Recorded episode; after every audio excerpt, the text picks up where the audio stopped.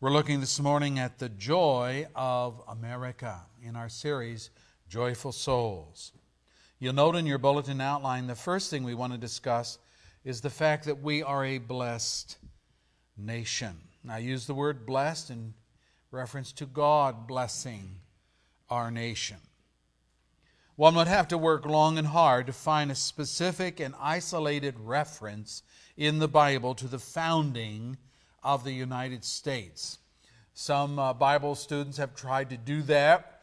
They've looked at little uh, statements that are found in prophetic literature, and they say, See, see, see, here's the United States. Well, I look and I scratch my head and I think, I don't see the United States there, you know, but uh, they're, they're so eager to find the United States in prophetic prophecy that they uh, grab at straws, I think. And yet, this is no reason to dismiss America as insignificant in the plan of God. You've heard it said a hundred times that the United States was founded upon the Judeo Christian faith. That's true. I mean, no, you don't find a prophecy that talks about necessarily the formation of the United States. But when we look historically, when we look at and read the documents, and we're going to look at some of those today, you will see that we were founded upon the Judeo Christian faith, meaning that there is an undeniable connection between God forming the nation of Israel in the Old Covenant, the people of God, as the physical descendants of Abraham, which then led to the formation of the church of Jesus Christ, the descendants of Abraham in the spiritual sense of Galatians 3, verse 29. If you belong to Christ, then you are Abraham's seed and heirs according to the promise. And we ask, what promise? Genesis 12, verse 2 and following. I will make you, Abraham, into a great nation. You, Abraham, that's Israel. And, here's the part of the promise all peoples on the earth will be blessed through you. We don't have to guess at the interpretation of God's statement here because when we come to the new covenant, the Apostle Paul clarifies. Here's what he writes The Scripture foresaw that God would justify the Gentiles, non Jews, by faith and announce the gospel in advance to Abraham, saying, All nations will be blessed through you. Galatians 3, verse 8. And America is part and parcel to the all nations that are referenced here. Now, let us remember some things. Firstly, let us remember that Israel, as the people of God, had its roots, yes, Israel had its roots in pagan culture. You say, oh, how can you say that? Well, it's in the book. Think about this. There was no people of God until God set his affections upon a particular people group, made promises to that group, and then proceeded to keep his word and to expand his salvation to other people groups. Simply put, God had to start somewhere. He's going to establish a nation that he's going to call the people of God. Joshua gave this historical analysis of Israel to the new generation of Israelites just about to enter Canaan, and here's what he said Joshua said to all the people, This is what the Lord, the God of Israel, says. Long ago, your forefathers, including Terah, the father of Abraham and Nahor, lived beyond the river. River is capitalized in your Bibles because it's a reference to the Euphrates River. They lived beyond the river and worshiped other gods. It's very clear. Abraham and his brother Nahor, as well as Terah, the father, that whole household were pagans worshiping other gods, idols. Goes on, but I took your father Abraham from the land beyond the river, and I led him through Canaan, and I gave him many descendants. Joshua 24, verse 2 and 3. So, if we're going to even talk about Israel as a nation, we have to talk about their pagan roots. They were not believers in the God of the Bible. They didn't know anything about the God of the Bible. They worshiped stones and idols and so forth. Again, reading from Deuteronomy 7, the second reading of the law. For you are a people holy to the Lord your God. The Lord your God has chosen you out of all the peoples on the face of the earth to be his people, his treasured possession. The Lord did not set his affection on you and choose you because you were more numerous than other peoples, for you were the fewest of all peoples. But it was because the Lord loved you and kept the oath he swore to your forefathers. Know therefore that the Lord your God is God. He is the faithful God, keeping his covenant of love to a thousand generations of those who love him and keep his commandments. Deuteronomy 7, verse 6 and following. So, at the last reading of the law, this was prior to Moses' death, they, he, Moses reiterates the fact, God through Moses is saying, Remember, you know, you were just among a bunch of other people, and I chose you out of all the nations that existed to be my people. And I didn't choose you because you were something special because you were mighty and strong. I, you were the fewest of people. I chose you to keep my covenant, my covenant that was made to Abraham. Again, Isaiah 51, verse 2. God says, Look to Abraham, your father, and to Sarah, who gave you birth. When I called him, he was but one. And I blessed him and made him many. Wow. Just think about that. God started out with a man, with one man, and he made him into many. Isaiah 51, verse 2. So let us remember that the promise to Abraham and Sarah involved more than Israel's a nation. Yeah, I began that way, but you know, hidden in that promise is references to much more. No longer will you be called Abram, we read. Your name will be Abraham, for I have made you a father of many nations. And by the way, that is the meaning of the name Abraham, father of many. So his name was changed from Abram to Abraham. Goes on, I will make you very fruitful. I will make nations, plural, of you, and kings will come from you. Genesis 17, verse 5 and 6. And then later, later down in the same text, verse 15, he addresses Sarah and he says, God also said to Abraham, As for Sarai, your wife, you're no longer to call her Sarai, her name will be Sarah. I will bless her and will surely give you a son by her. I will bless her so that she will be the mother of nations, plural, Kings of people will come from her. So, included, and this is Matthew 7 or Genesis 17, included in these promises, the Abrahamic covenant is first stated in Genesis 12, then again in 15, then again in chapter 17. And every time you read a restatement of the covenant made to Abraham, we get a little larger picture of the expansion of the import of that covenant. Yeah, it starts out with a man and a woman, Abraham and Sarah, but before we're done with all of this statements on the covenant, we're talking about nations and kings, plural, coming from this couple.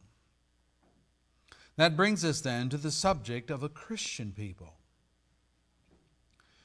When Israel refused to worship God alone, he judged them in this way they were taken captive.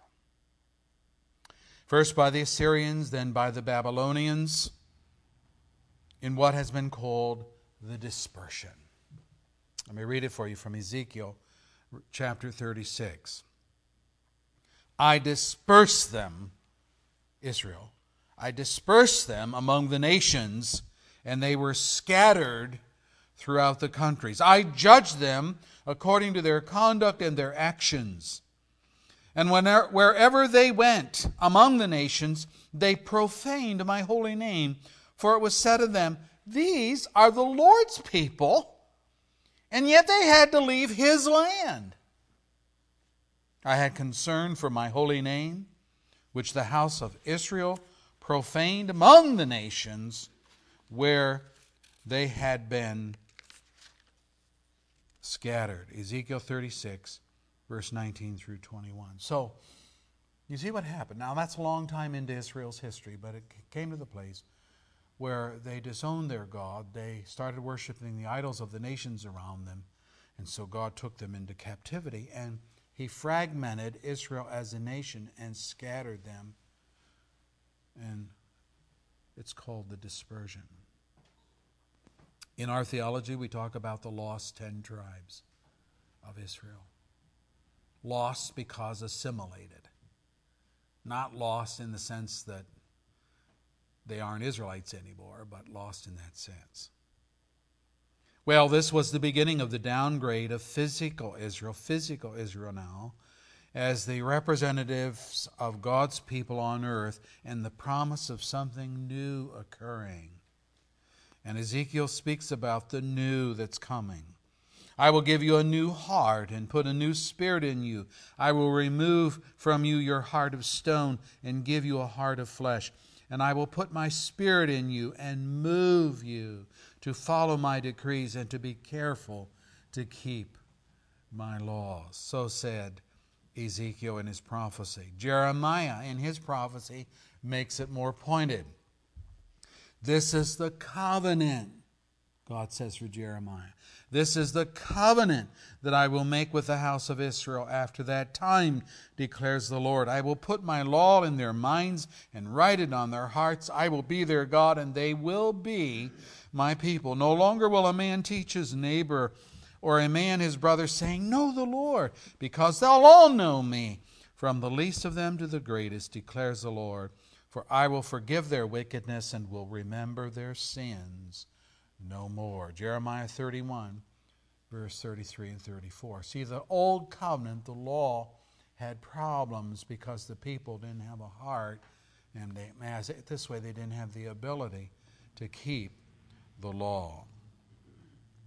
Now, here's where it gets interesting for us. The writer of Hebrews quotes from this text in Jeremiah about the new covenant, and he applies it to the believers in Christ, saying this By calling this covenant new, I'm reading scripture, by calling this covenant new, he has made the first one, the Old Testament, the Old Covenant, obsolete. And what is obsolete and aging will soon disappear. The Greek word here will be abrogated. It will be done away with. It'll be gone. It will be no longer effective. So, what the writer of Hebrews is saying is that God replaced the old covenant with the new because part of Israel's worship was the sacrifice of bulls and goats, which could never take away sins, Hebrews 10, verse 11. The new covenant, Jesus taught, was written in his blood. We're going to celebrate that in our next service around the communion table. Luke 22, verse 20. And Hebrews 10, verse 19 and 20 states, Therefore, brothers, since we have confidence to enter the most holy place, by the blood of Jesus, by a new and living way opened for us through the curtain that is through his body. Hebrews 10, verse 19 and 20. Something far superior than the blood of bulls and goats. The blood of Jesus, God's very Son, opens finally the way for us to enter into the most holy place. You know that even Israelites in the days of the Temple of Solomon were not allowed to enter the most holy place. They had a priest, Aaron's line that once a year could enter the most holy place, but never without blood. And the sins of the people were covered for another year, and then you'd have to repeat it next year and so on. But you, as a normal pew sitting Israelite, if we could say it that way, could never, never enter the most holy place. You'd have been struck dead. We have an advocate with the Father, Jesus Christ, the righteous one. And by his blood we may enter boldly into the very presence of our God, into the most holy place. That is the significance of the curtain of the temple being torn from top to bottom the very hour that Jesus was crucified. So you see, this is no longer a Jewish thing, but now it becomes an all nation thing. Peter removes the Jewish element when he said in his sermon in Acts 4 Salvation is found in no one else, referring to Christ. Salvation is found in no one else, for there is no other name under heaven given to men, not just to Jews, by which we must be saved. Acts 4, verse 12. What's he doing? He's opening it. And he's saying, Look, it's not just to Jews, it's to men of the world. You got one Savior, and that's Jesus Christ.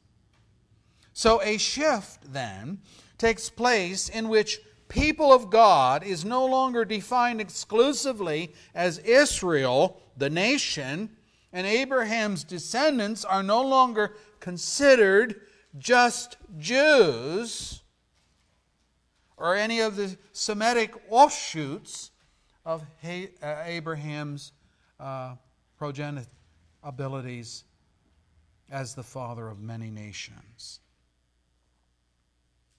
Paul writes it this way Because of their transgressions, Israel's, salvation has come to the Gentiles. Their rejection, I'm still reading scripture, their rejection of Christ, of course, is the reconciliation of the world. Consider therefore the kindness and the sternness of God. Sternness to those who fell, the Jews, but kindness to you, he's writing to the Romans, to the Gentiles, provided that you continue in his kindness. Romans 11, verse 15 and following. You see the shift. It's no longer Jews as the exclusive people of God, but now Gentiles from, from the world, from many nations, become part of the people of God. Through faith, of course, in Jesus, the Jesus that the Jews have rejected. We are now living in that period of history awaiting what Paul calls the full number of the Gentiles to be saved, the fullness of the Gentiles. Romans 11, verse 25. There is coming a future reconciliation of disobedient Israel. I believe that. But their reconciliation will only be through repentance of their sins and faith in Jesus as the Christ who formerly they had have rejected. It's not a special salvation way for Jews. No, they have to come to this Christ who is the Savior of sinners and the Messiah they missed. Now, this switch in the paradigm makes for some interesting teaching by the Apostle Paul, who you will remember was a physical Jew himself, descended from the tribe of Benjamin by his own testimony, Romans chapter 11, verse 1. So, what does this Jew now have to say about the people of God? It's very important. Here's what he says Romans 2, verse 28. A man is not a Jew if he is only one outwardly. Nor is circumcision merely outward and physical. No, a man is a Jew if he is one inwardly, and circumcision is circumcision of the heart by the Spirit, not by the written code. Such a man's praise is not from men, but from God. Romans 2, verse 28 and 29. So there's a shift here. And he's saying we have to start thinking about Jew. You know, if we're going to think about the people of God, the nation, a nation of God's people, we have to start thinking in a different paradigm. We have to start thinking in, in terms of a different sphere.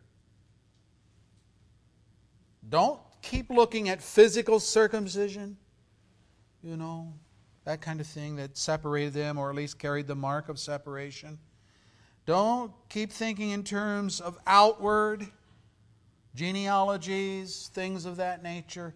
Now you got to flip your mind and start thinking about the spiritual realities. Again, he writes, It is not as though God's word had failed, for not all who are descended from Israel are Israel. What's he talking about? Nor because they are his descendants are they all Abraham's children. Wow, now this is really getting involved. On the contrary, it is through Isaac that your offspring will be reckoned. In other words, I'm still reading scripture, it is not the natural children who are God's children, but it is the children of the promise who are regarded as Abraham's offspring. Romans 9, verse 6 through 8. Now that's heavy duty shifting, isn't it? You can't just look and say, My name is Goldstein. I'm a Jew. I'm a descendant of Abraham. I'm one of Abraham's children. I'm a person of God. And now Paul's saying all of who are descended from Israel are they're not all Israelites. All that are descended from Abraham aren't his children. You have to look in the spiritual dimension. Again, Paul included the Philippians, who were Greeks, Philippian church, in his distinction to the Jewish teachers of the law. He's talking to them, and he says of himself, along with the Philippians, it is we who are the circumcision, we who worship by the Spirit of God, who glory in Christ Jesus and who put no confidence in the flesh. Philippians 3, verse 3. I'll bet, boy, I'll bet their ears were tingling when they heard that. These Jewish teachers of the law were confronting Paul, and he says, You think you're children of Abraham. I want to tell you something. We, we're the children of God. We are the true circumcision. We glory in Christ Jesus. And we don't put any confidence in the flesh just because uh, we have had fleshly circumcision done. He gets more pointed to the Galatian churches, which are also Greek churches. Now, they were flirting with the idea that, uh, well, maybe faith in Christ is that, yeah, that's very important, but maybe we need to be circumcised too, because Judaizers, teachers of the Jewish faith, had come into the Galatian churches and they said, oh, okay, that's fine that you love Jesus and you want to be uh, followers of Christ, but along with Jesus, you have to be circumcised, you have to obey the law.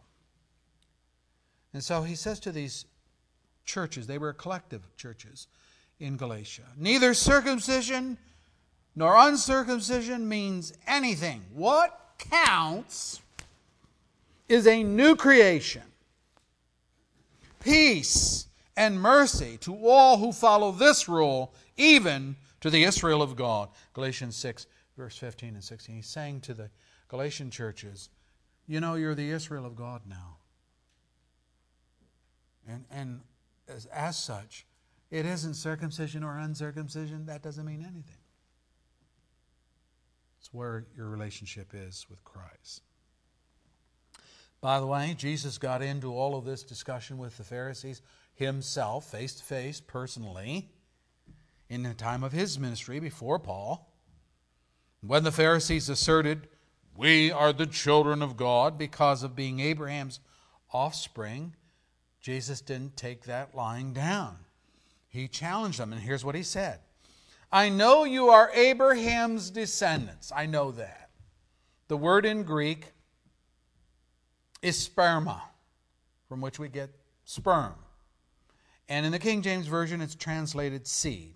I know you are Abraham's seed. You're Abraham's physical descendants, sperma. Yet, you're ready to kill me because you have no room for my word. I'm telling you what I've seen in the Father's presence, and you do what you have heard from your father. Well, they retorted, Abraham is our father. They answered, and here's Jesus. If you were Abraham's children, now I changes the word here in Greek. It's not sperma, it's techna, which means a reproduction of parents. A reproduction of the parents. If you were Abraham's reproduction, said Jesus, then you would do the things Abraham did. As it is, let me get turn my page here. You are determined to kill me, a man who has told you the truth that I heard from God, and Abraham did not do such things. John 8, verse 37 through 40. So you see the argument? Jesus is right there with Paul. And he's into the new paradigm.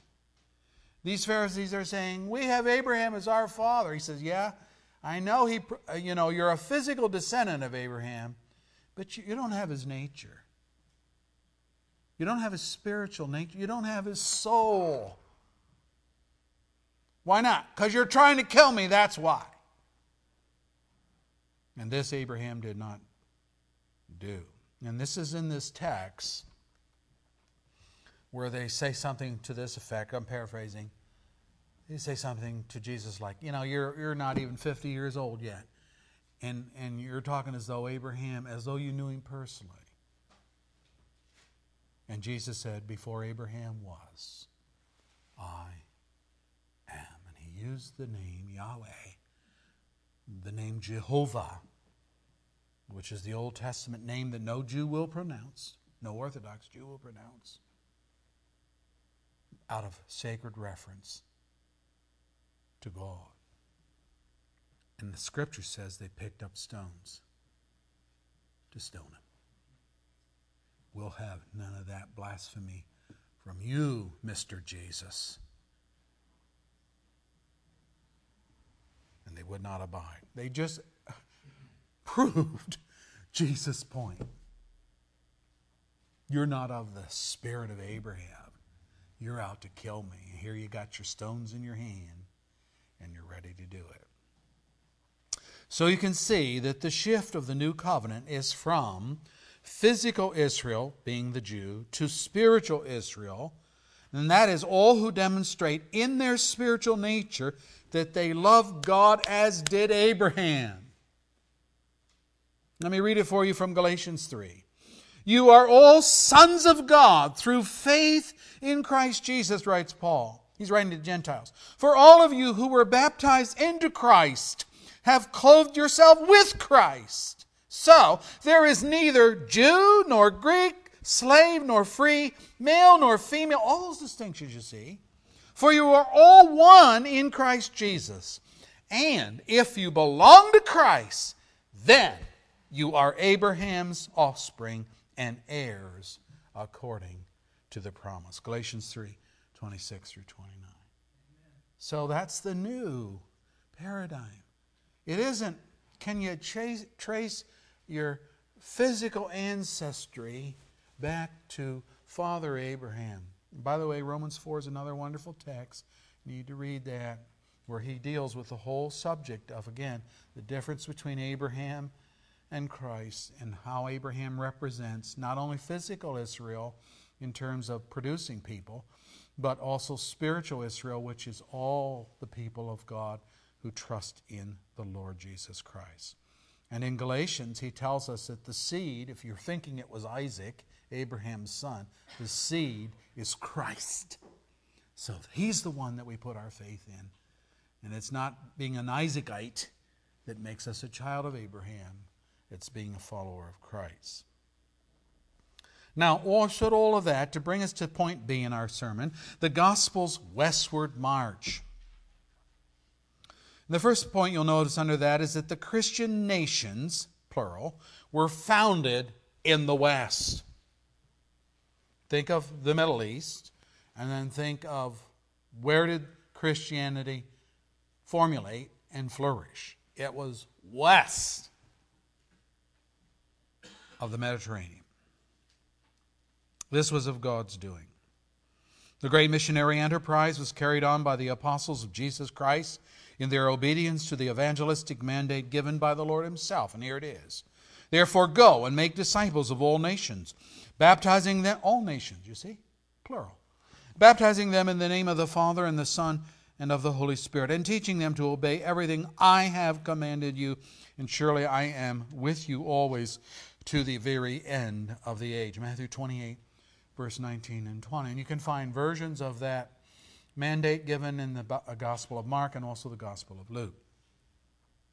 Now, I will say that there did seem to be an initial priority to the Jewish nation per se, the physical Jews, for Jesus told them, But you will receive power when the Holy Spirit comes on you, and you will be my witnesses in Jerusalem, that's where you start, and in all Judea, okay, branching out a little further, and Samaria, branching out a little further yet, and to the ends of the earth, Acts 1, verse 8. So Luke tells us that Paul uh, followed that particular principle, as did, by the way, uh, all of the apostles, beginning firstly in Jerusalem. That's why they stayed in Jerusalem. They received the power of the Holy Spirit.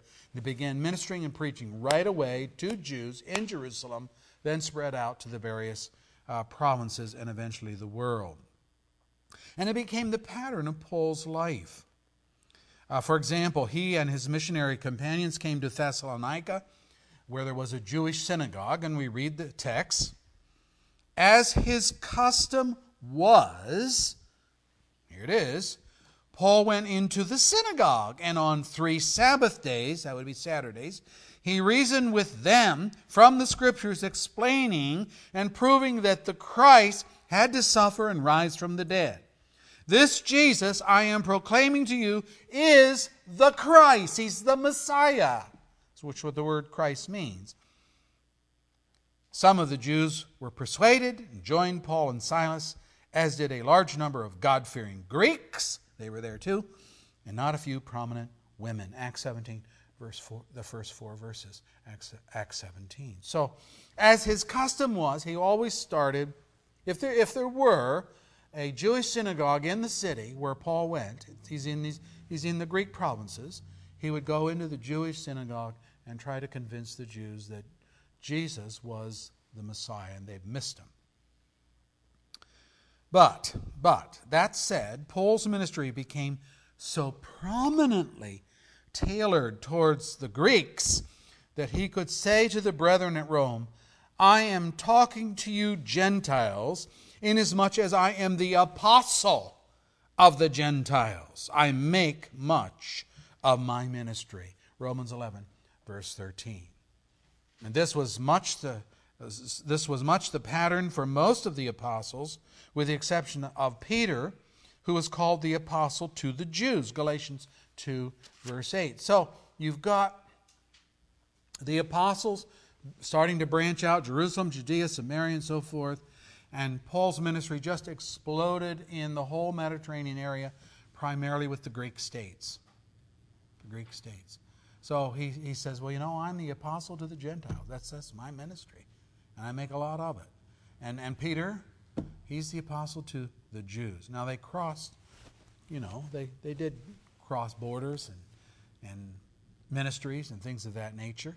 The first person to take the gospel to any Gentile was not Paul, it was Peter, the household of Cornelius. It's in the book. Paul wasn't even saved by that time. So things really, really changed. A Greek historian by the name of Metaphrastes reports, and I'm reading his works, that Peter was not only in these western parts, that is to say, the Western Mediterranean, but particularly that he was a long time in Britain, where he converted many nations to the faith. Andrew, his brother, ministered around the Baltic Sea. Simon the Zealot directed his journey towards Egypt, then to Cyrene, then to Africa, throughout Mauritania and all of Libya, preaching the gospel. James went to Spain. Philip eventually to India. So you see what is happening here. You got the Mediterranean, and where are they ministering? They're going west.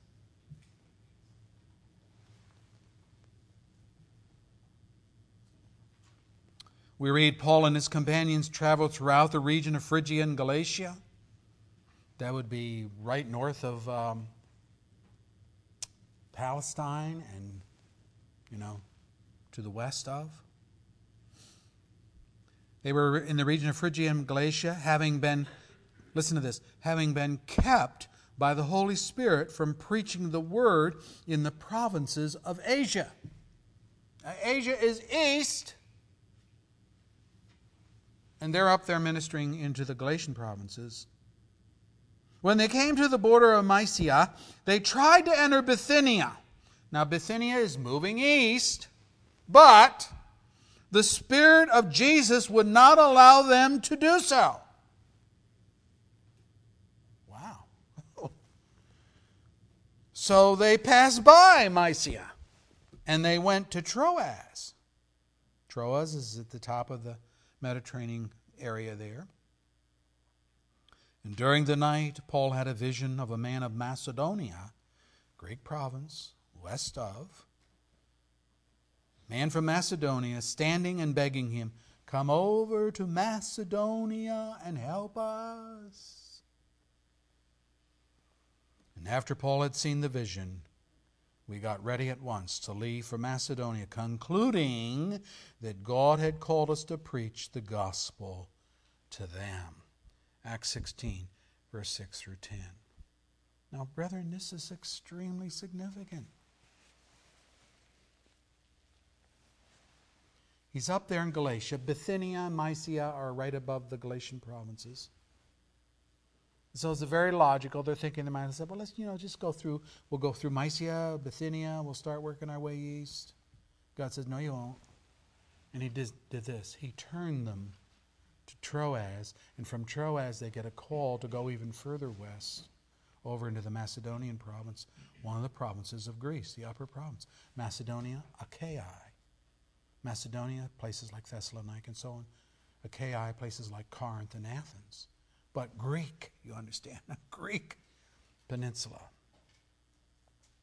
And so it's like God just took a hold of them and said, No, no, no, no. You're not going to go east. You're going to go west.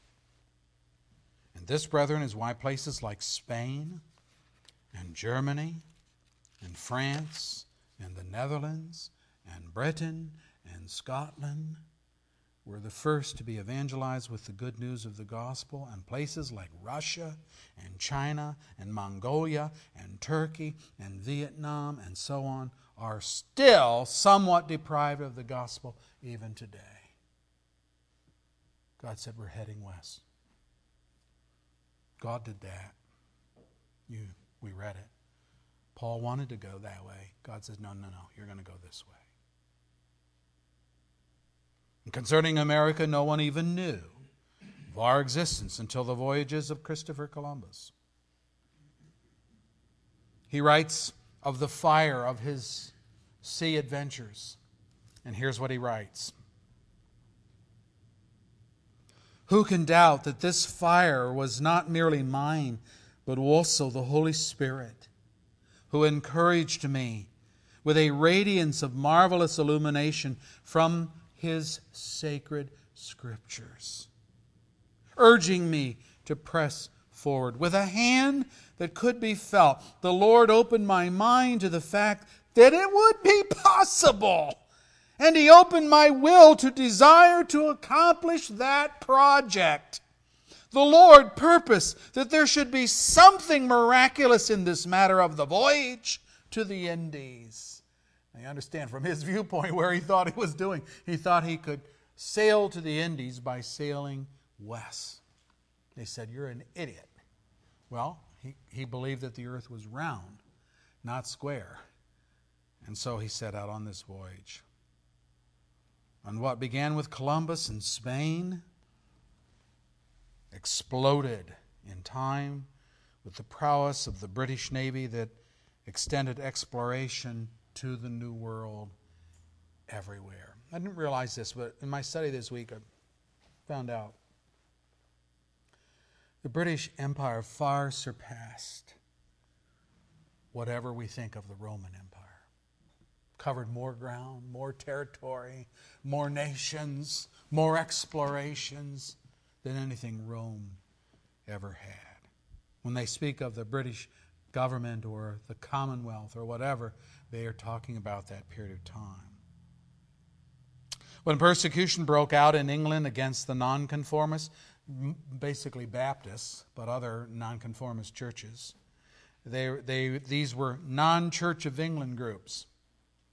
Remember, Henry VIII was going to say, All right, we'll make our own church and we'll just cut ourselves off from Rome.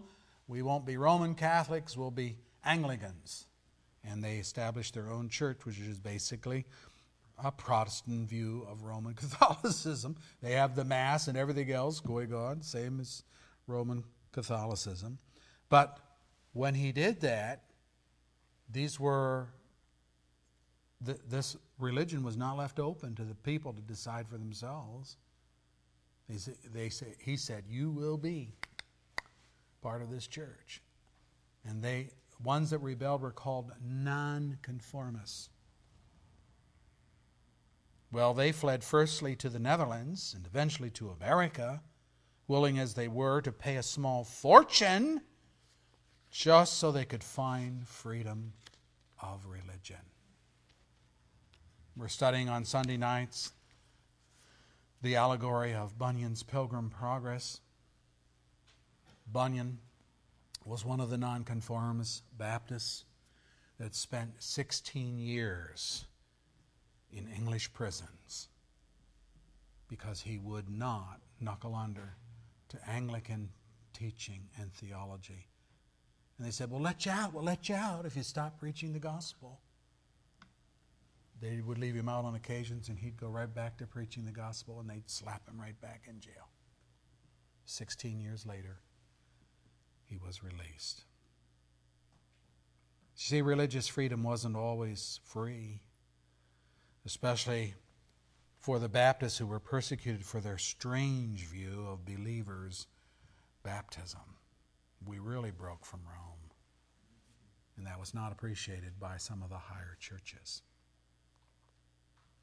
That brings us then to the Bill of Rights and the Constitution of the United States. And I'm really skipping a lot of ground here um, Revolutionary War, and all of those various things. And I'm just going to give you a, a sampling. I had so much, to, I have to kind of be piecemeal and be selective. And I tried to pick names of the signers of the Constitution or the Bill of Rights or the Declaration of Independence, names that you would know. Some of them you won't know, but they're so important I included them anyway.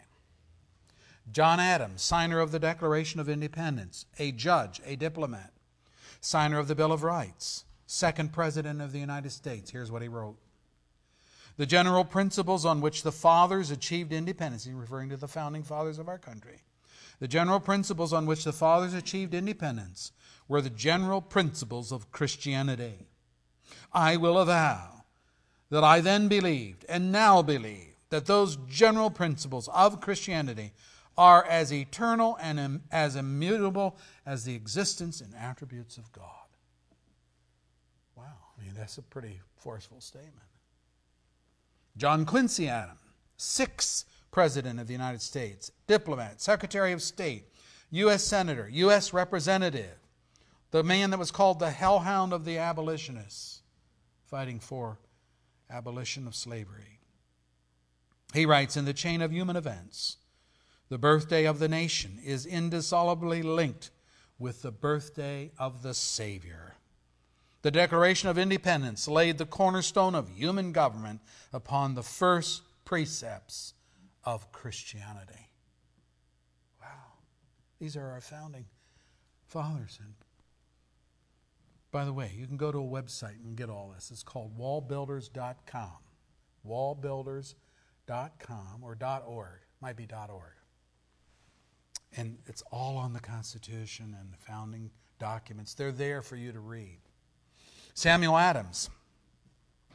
So we, we've got John Adams, John Quincy Adams, now Samuel Adams, signer of the Declaration of Independence, father of the American Revolution, as he was called, ratifier of the U.S. Constitution, governor of the state of Massachusetts, wrote, I conceive that we cannot better express ourselves than by humbly supplicating the supreme ruler of the world that the confusions that are and have been among the nations may be overruled by their promoting and speedily bringing in the holy and happy period when the kingdoms of our Lord and Savior Jesus Christ may be everywhere established, and the people willingly bow to the scepter of Him who is the Prince of Peace. Whew. Powerful statement. Says he's basically saying there'll be no peace in the world till all come under the scepter of Christ, the Prince of Peace. Now, this one you won't know. His name is Elias Boudinot, I think I have that right. He was the president of Congress. He signed the peace treaty to end the American Revolution. He was the first attorney admitted to the U.S. Supreme Court bar. He was, a he was the framer of the Bill of Rights and director of the U.S. Mint. Wow, what a career, huh? For a guy you don't know and I don't know. He says, Let us enter on this important business under the idea that we are Christians, on whom the eyes of the world are now turned. Let us earnestly call and beseech Him, for Christ's sake, to preside in our councils. We can only depend upon the all powerful influence of the Spirit of God, whose divine aid and assistance it becomes us as Christian people most devoutly to implore. Therefore, I move that some minister of the gospel be requested to attend this Congress every morning in order to open the meeting with prayer. End quote. So obviously it was uh, some kind of a meeting of the Congress, and he made that motion, and that became part of the congressional. It's still going on today. I don't know if you know that, but the Congress opens with prayer every time they meet. Ben Franklin. Now, he's not generally known for being a believer. But what I want you to see is that even men who were not believers in the sense of salvation in Christ were nonetheless God fearing men who were uh, respectful of the Christian faith. It says of him that he was a signer of the Declaration of Independence, a diplomat, a printer, a scientist, a signer of the Constitution, and governor of Pennsylvania he wrote his own eulogy for his own funeral before he died. That's not like Ben Franklin, you know. It does to me. And here's what he wrote. Now, remember, he's alive, but he wrote this about himself being dead. The body of Benjamin Franklin, printer, like the cover of an old book, its contents torn out and stripped of its lettering and gilding, lies here food for worms. Yet the work itself shall not be lost, for it will, as he believed, appear once more in a new and more beautiful edition, corrected and amended by the author. Was he a Christian? I don't know. All the other indications are is that he wasn't, but he was at least God fearing, not anti God like we have today. John Hancock, that guy that signed with the big, you know, his big sing- signature. Signer of the Declaration of Independence, President of Congress, Revolutionary General, Governor of Massachusetts. He called on the state of Massachusetts to pray, and then he listed all the things he wanted the state of Massachusetts to pray for. the list was long, so I'm only going to be selective here. Here's what he had on his, on his list Pray that all nations may bow to the scepter of our Lord and Savior Jesus Christ, and that the whole earth may be filled with His glory. Now, there's a prayer request. Number two, that the spiritual kingdom of our Lord and Savior Jesus Christ may be continually increasing until the whole earth shall be filled with His glory. Number three, pray to confess their sins and to implore forgiveness of God through the merits of the Savior of the world. Number four, to cause the benign religion of our Lord and Savior Jesus Christ to be known, understood, and practiced among all the inhabitants of the earth. And on it goes with his prayer list that he gave to Massachusetts when he was the governor there. Other signers of the Declaration of Independence, Francis Hopkinson, a church music director, Jared, you'll love this, a church music director and choir leader who edited a famous American hymn book for the Revolution. Roger Sherman, who wrote the doctrinal creed for his denomination in Connecticut. Benjamin Rush, who started Sunday school in America and founded the country's first Bible Society. These are all members of Congress. James Wilson, who had been trained as a clergyman in Scotland but became an attorney, teaching students the biblical basis of civil law, and many others, and many others that we could be quoting. In fact, at least 29 of the signers of the Constitution and the Bill of Rights had been trained in schools whose primary purpose was the preparation of ministers Harvard, Princeton, and so forth. William and Mary and others. You didn't know that, did you? But our these hallmarks of advanced education were all schools of theology. And not liberal theology, I might add.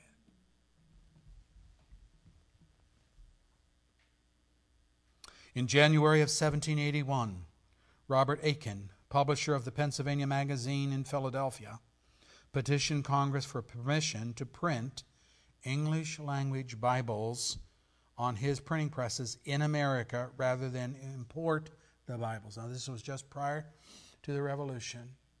And what he was protesting was that England, England would send Bibles to us, yeah, cases of Bibles to be sold in America. But like they did with everything else, including the tea and all that, you had to have the proper stamp on the Bible that shows it was produced in England, and because of that, there was a tariff. You paid a tariff to get your Bible. So Aitkens, Aitken, petitioned Congress says, why can't we print our own Bibles right here in the States? I have a printing press. So here's what Congress did they assigned two chaplains to oversee Aitken's works to see if it was going to be, you know, legit, follow the biblical text and so forth. And they approved his work. And so Congress gave Aitken a ringing endorsement in the form of a congressional resolution. Listen to this. Two, here it is publish this recommendation in the manner that he shall think proper to help sell and circulate the Bible. So Robert Aitken then proceeded to print his Bible, now known as the Aitken Bible or the Bible of the Revolution. And that Bible was approved by the founding fathers in Congress. It was the first English based Bible to be printed in America, and it was paid for out of the U.S treasury.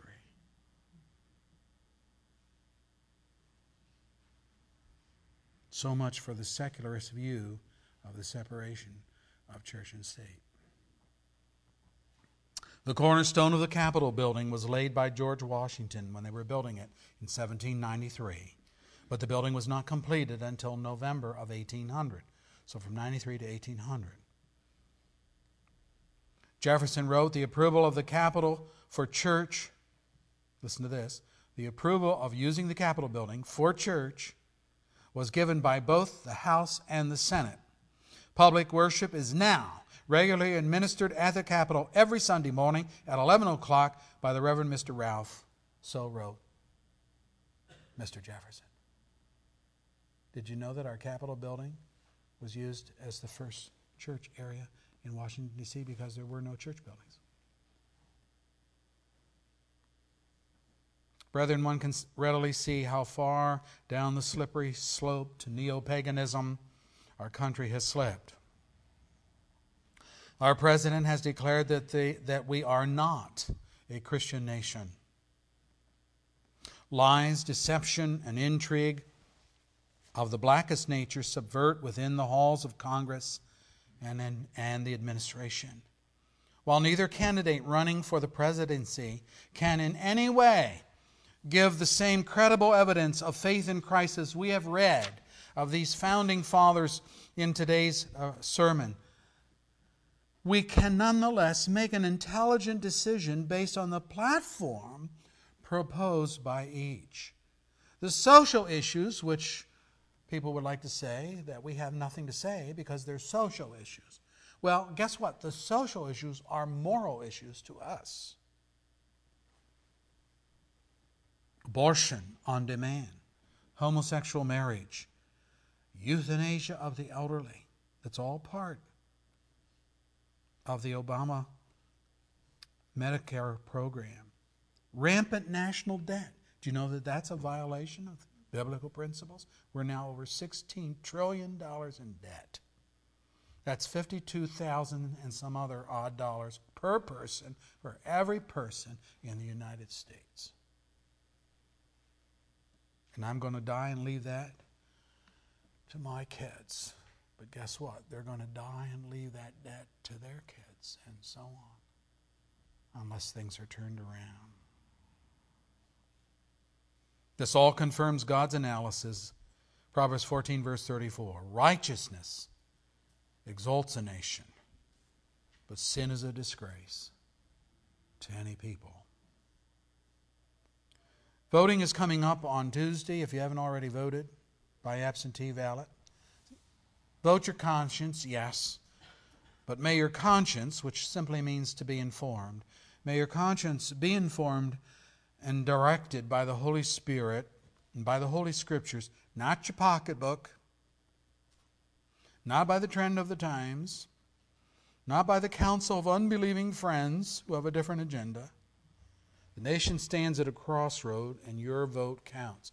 In the 2008 election, 33 million evangelicals voted in the election of 2008. So, oh, that's, that's pretty good. Yeah, it's pretty good. But 19 million stayed home and didn't vote at all. Now they're saying again, same thing's going to happen. People are disenfranchised, disenchanted because our two candidates, neither one of them are Christian. So how do you vote for them? Well, you look at what they stand for and you make your decision based upon that. We are at a crossroads.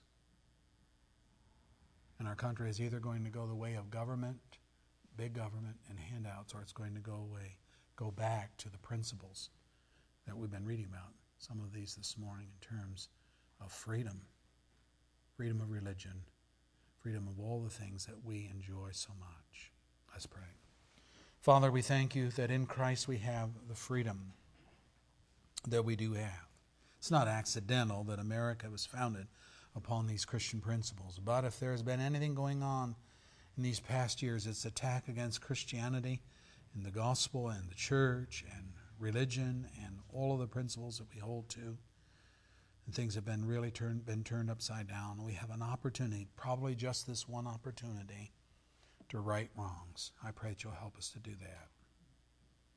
Give us the wisdom that must come from God to know how to vote so that our country can be restored. We read of these men of the past. Wow, how boldly they spoke for Jesus Christ, how unapologetically they referenced him and the fact that the whole world needed to come under his scepter and his rule. It's a far cry from where we are today. We're working at breakneck speed to get God out of the country, God out of our pledge of allegiance, God out of our off of our money, God out of our institutions, God out of our schools. Lord, bring us back. It could be, I'm sure it is, that we, like Israel, sinned against you. We haven't carried the missionary mandate to our neighbors and friends as we ought. So, what do they know about the gospel? What do they know about Christ? Basically, nothing. They're unchurched, they're neo pagans. They've invented God to be what they want him to be. He's not the God of the Bible. And so they're worshiping idols. And in their idolatry and in their paganism, they choose what is secular and what is pleasing to the lusts of their flesh. And they don't stand on righteous principles. But we need to stand. Lord, I pray that you'll help us. Move in this election to bring about reform. We do pray for our leaders. You have told us to do that. That it may be well with us. Well, will it be well with us? Will it be well with your church?